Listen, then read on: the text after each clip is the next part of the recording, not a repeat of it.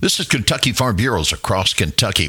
KFB President Mark Haney says there are a lot of Kentuckians in Puerto Rico this week. Oh, well, you know, we, we loaded up a bus and, and got to the airport, and when we got to the airport, we had 450 people ready to go. So, uh, yes, Jeff, we got 450 Kentuckians here in Puerto Rico having a good time, by the way. Resolutions from all across the nation will be discussed by delegates and final Farm Bureau national policy set this week. We have to be unified as, much as we can with one voice. We're never completely one voice, you know. We we have differences of opinion on issues important to our states, but for the overall legislation of Farm Bill and things like that, we have to be unified to be able to get uh, to get where we need to be. Over 4,500 members from across the nation are in San Juan at the 104th National Meeting.